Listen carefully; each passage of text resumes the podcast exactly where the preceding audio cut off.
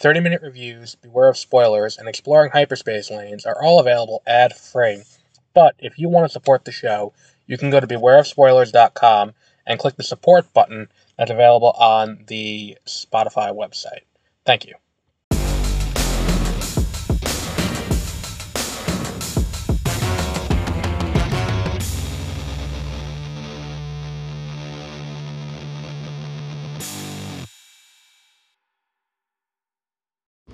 Good evening and welcome to Beware of Spoilers. I am Adam.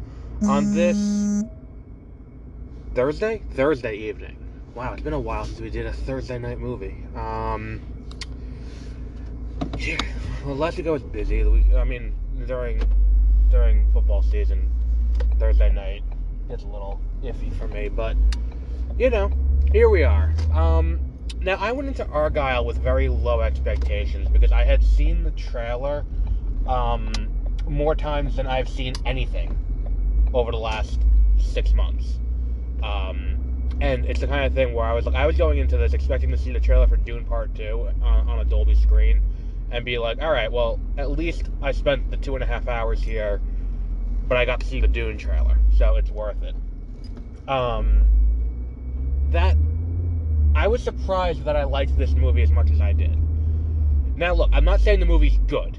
Like, it's one of those things where, like, there's a difference between liking something and, and finding enjoyment in something and, and saying it's good. Like, I find enjoyment in, um, like, what's the example I always use? Revenge of the Sith, I think, is the example I always use. I will sit down and I will watch Revenge of the Sith. If it's on TV and I have nothing else to watch and it's playing on T, uh, TNT or TBS or whatever, I will put on Revenge of the Sith no matter where it is in that movie and I will turn it on and I will find some enjoyment in that movie the entire way. For the most part, I found some enjoyment most of the way through this movie.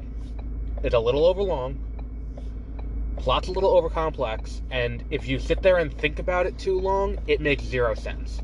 As long as you don't think about the movie you're watching, this is a great shut off your brain movie because it's like, well, like, why couldn't she have just like? By the time you get to the end and you got Mar- um, Catherine O'Hara doing this thing to, and, and spoilers for anyone out there. I mean, the title is Beware of Spoilers, and if you're listening to this, I assume you want Argylle somewhat spoiled for you. But like, you know, the, one of the things that really got me was when they, uh, what's it called? Like, got me as in like, oh, I was not expecting that. Uh, was the reveal that her parents weren't really her parents. That was something I was not expecting. Like, for it to be like the one-two punch of the reveal that Bryan Cranston's her father, and then the reveal like, oh no, he's not really her father. She just thinks he's her father. Like, that whole thing is just so well handled in that part of the movie. Um, and, and, and, it is kind of entertaining. There's enough entertaining parts. The action sequences, some of them go on a little too long, and it wasn't until about halfway through the movie that I was like, oh, this movie's not rated R. This is PG-13. It's a little that, that's a little weird. Um, I, I don't think this is as bad as The King's Man. Um, I don't think this is like I did not like The King's Man at all. You know, having seen it again, I think I was a little bit higher on it when I first saw it, but since then I've been a little bit like, eh, I don't know.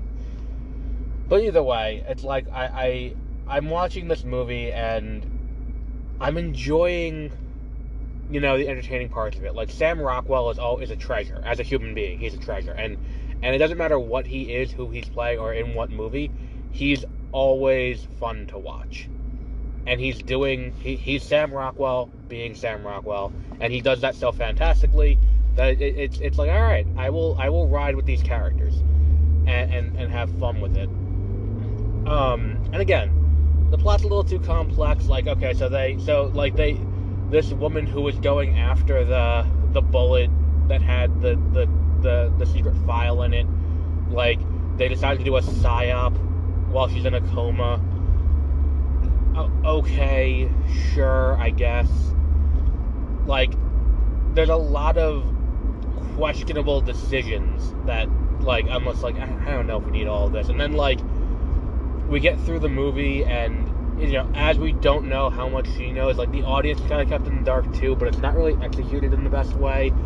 Um, the the ice skating fight at the end is probably the part of the movie where I was like, all right, let's just get this over with. Especially considering, like, again, not someone who's like you got to show blood and gore.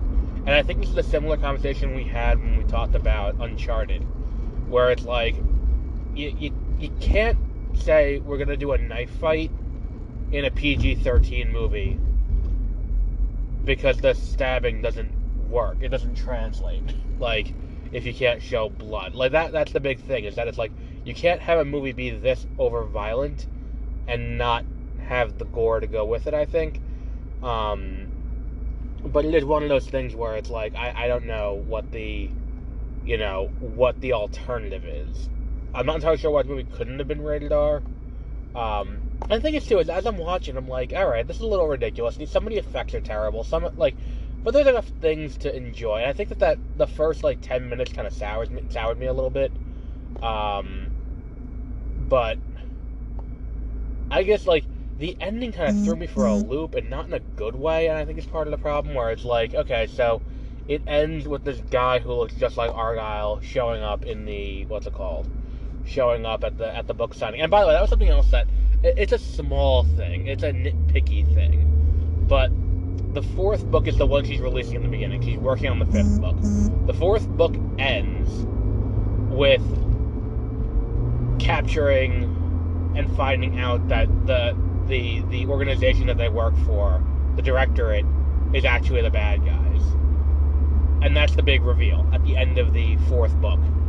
So this idea that like, oh, okay, so that's all kind of happening. Like that's something that is, you know, you know, kind of big to end the fourth book on. Why is she doing the reading at the launch party, reading the last chapter of the book to the to the people who showed up?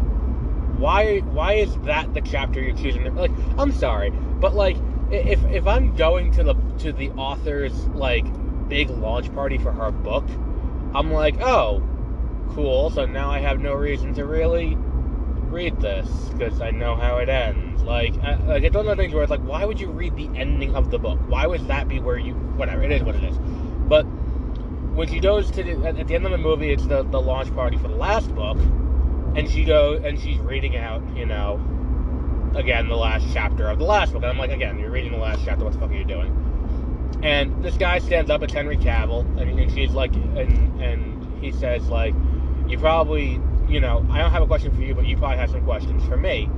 And you're like, oh, all right, that's a nice little comedic beat to go out on. All right, cool. So then we get to the post-credit scene, which I think is meant to imply that this is in the same universe as the Kingsman movies, and I'm just like, okay, which makes the decision to make this PG-13 all the more baffling. Cause I'm like, why? Like those movies are rated hard R.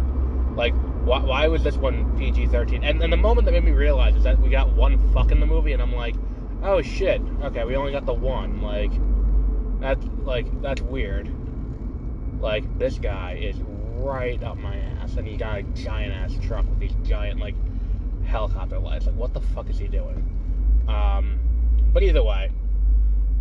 So, I mean, there's enough enjoy- there's enough to be fun to be had with this movie that makes it worth watching. Like, and and one of the things early on I was thinking was like had this movie come out on Apple TV Plus and had it been a streaming exclusive movie, I feel like I would have been higher on it than I am seeing it as a theatrical movie, and and that feels weird because I've always been one for like I want parity between my, my, the quality of movie that I'm watching on streaming versus watching in a theater. Um, but then you see things like Heart of Stone, you see things like The Gray Man, you see things like the fuck was that other one with uh, with wasn't that also Ryan Reynolds? I forgot what the fuck it was called. Um, uh, Ghosted with Chris Evans and, and Ana de Armas. Like, it, it, it's one of those things where it's like, you, you, you go into these with such low expectations that, like, I think had, like, it getting a theatrical release, inherent, and a wide theatrical release, is designed to inspire confidence in the movie. I'm watching this and I'm like, oh, this is going to be, you know, good. Like this is going to be very high quality this movie because they're putting the money in to give it a wide theatrical release. A streaming thing i tend to think the other way. And be like okay they're dumping it out on streaming. It's probably not going to be as good. We'll watch it on streaming eventually and we'll get to it and we'll talk about it. The issue I like, and with this, I was like, had this just come out on Apple TV Plus and I watched it, I'd be like, bravo, this is one of the better streaming movies that we've seen since the streaming wars have really taken off in the way they have.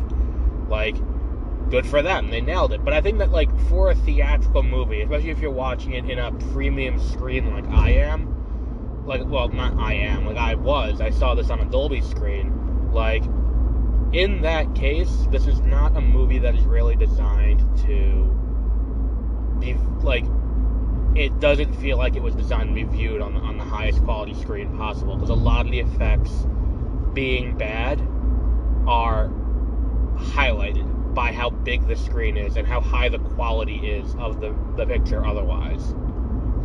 So like the opening sequence when they when they're they're chasing through Greece, there are points there where it's like, oh, that's clearly not Henry Cavill. That's clearly CGI. And look, I get it. You're not going to put Henry Cavill in actual jeopardy when you can use CGI. I totally get why you would do that. And then there's also the added thing of stunt people are union.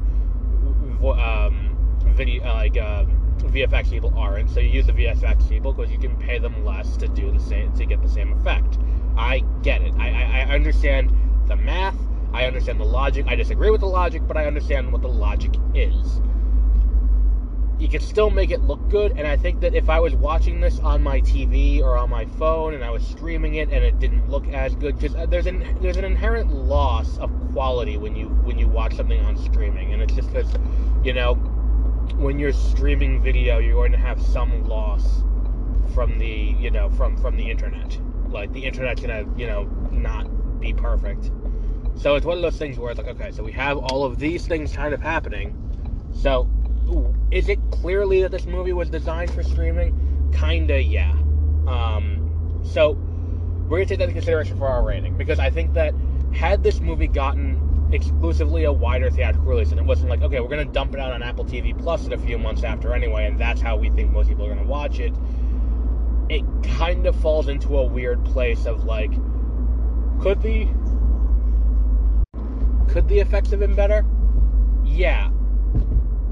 Would they look better on your TV screen? Probably. So, I think this is a solid wait for streaming movie, but I think this falls into the category of wait for streaming, but I think it's worth if you don't have Apple TV Plus, getting Apple TV Plus and watching this. Or if you're gonna do what some people do and wait for a bunch of stuff to pile up and then watch it all at once when you have your one month that you're gonna pay for. This is something that I would very highly recommend you watch on Apple TV because like if you're gonna wait until like Napoleon's out and you already have Killers of the Flower Moon and you have that month and Tetris is out, like throw this on too. Like this is definitely worth it. I don't know if I would say go out and see it in a you know, in a in a movie theater. And again, I feel weird in the situation because I I'm privileged to live in an area that has a 17 screen theater, so we get the smaller releases, we get all of the other stuff, and Argylle is the major release this week. So like, I guess if you want to go to a movie, it's not the worst movie you can see. I have seen worse movies in the theater in the last six months. I've seen worse movies on streaming in the last six months. And I found enough to enjoy this movie where it's like, you know what? Like, there are enough funny moments in here where I look back on the time that I spent watching the movie where I'm not like, that was a complete waste of my time. And I've had that happen where I've walked out of a movie being like, this is a complete waste of time. Why are we, you know, why this, you know, get handled the way it did? But to that end, I would say this is a solid three star movie. Uh, three to four star movie. Um, and I think that Matthew Vaughn is a little held back by the, what's it called? Oh, cool. And you're right in front of me. Um, Matthew Vaughn is definitely held back by the PG 13 rating. Um, he definitely could have, you know, done more to, you know, to, you know, if he had the full R. And I feel like that would have helped the movie a little bit. Um, but, like, goddamn, there's, a, there's, there's one sequence toward the end where I'm just like, it goes on way too long it's the whole ice skating fight. And the whole time I'm sitting there, I'm like, number one, if the goal here is to fight without doing something that will generate sparks, then I don't think that, you know, like ice skating on knives across oil is the way to do it, number one. Number two, I don't think that that's how friction works. I don't think if you put knives on your shoes like that, you can just skate on oil. I, I, I'm, I'm fairly certain that that's not how that works. Um, but regardless, you know, it is what it is. It, it just goes on way too long. Um, it was at that point that I'm like, this is this is just too much. This is just too much. Um, and then the, the final thing with the with the code, like, and that was the thing too that bothered me too was the the code, like the Winter Soldier code that she had to turn her into a sleeper agent.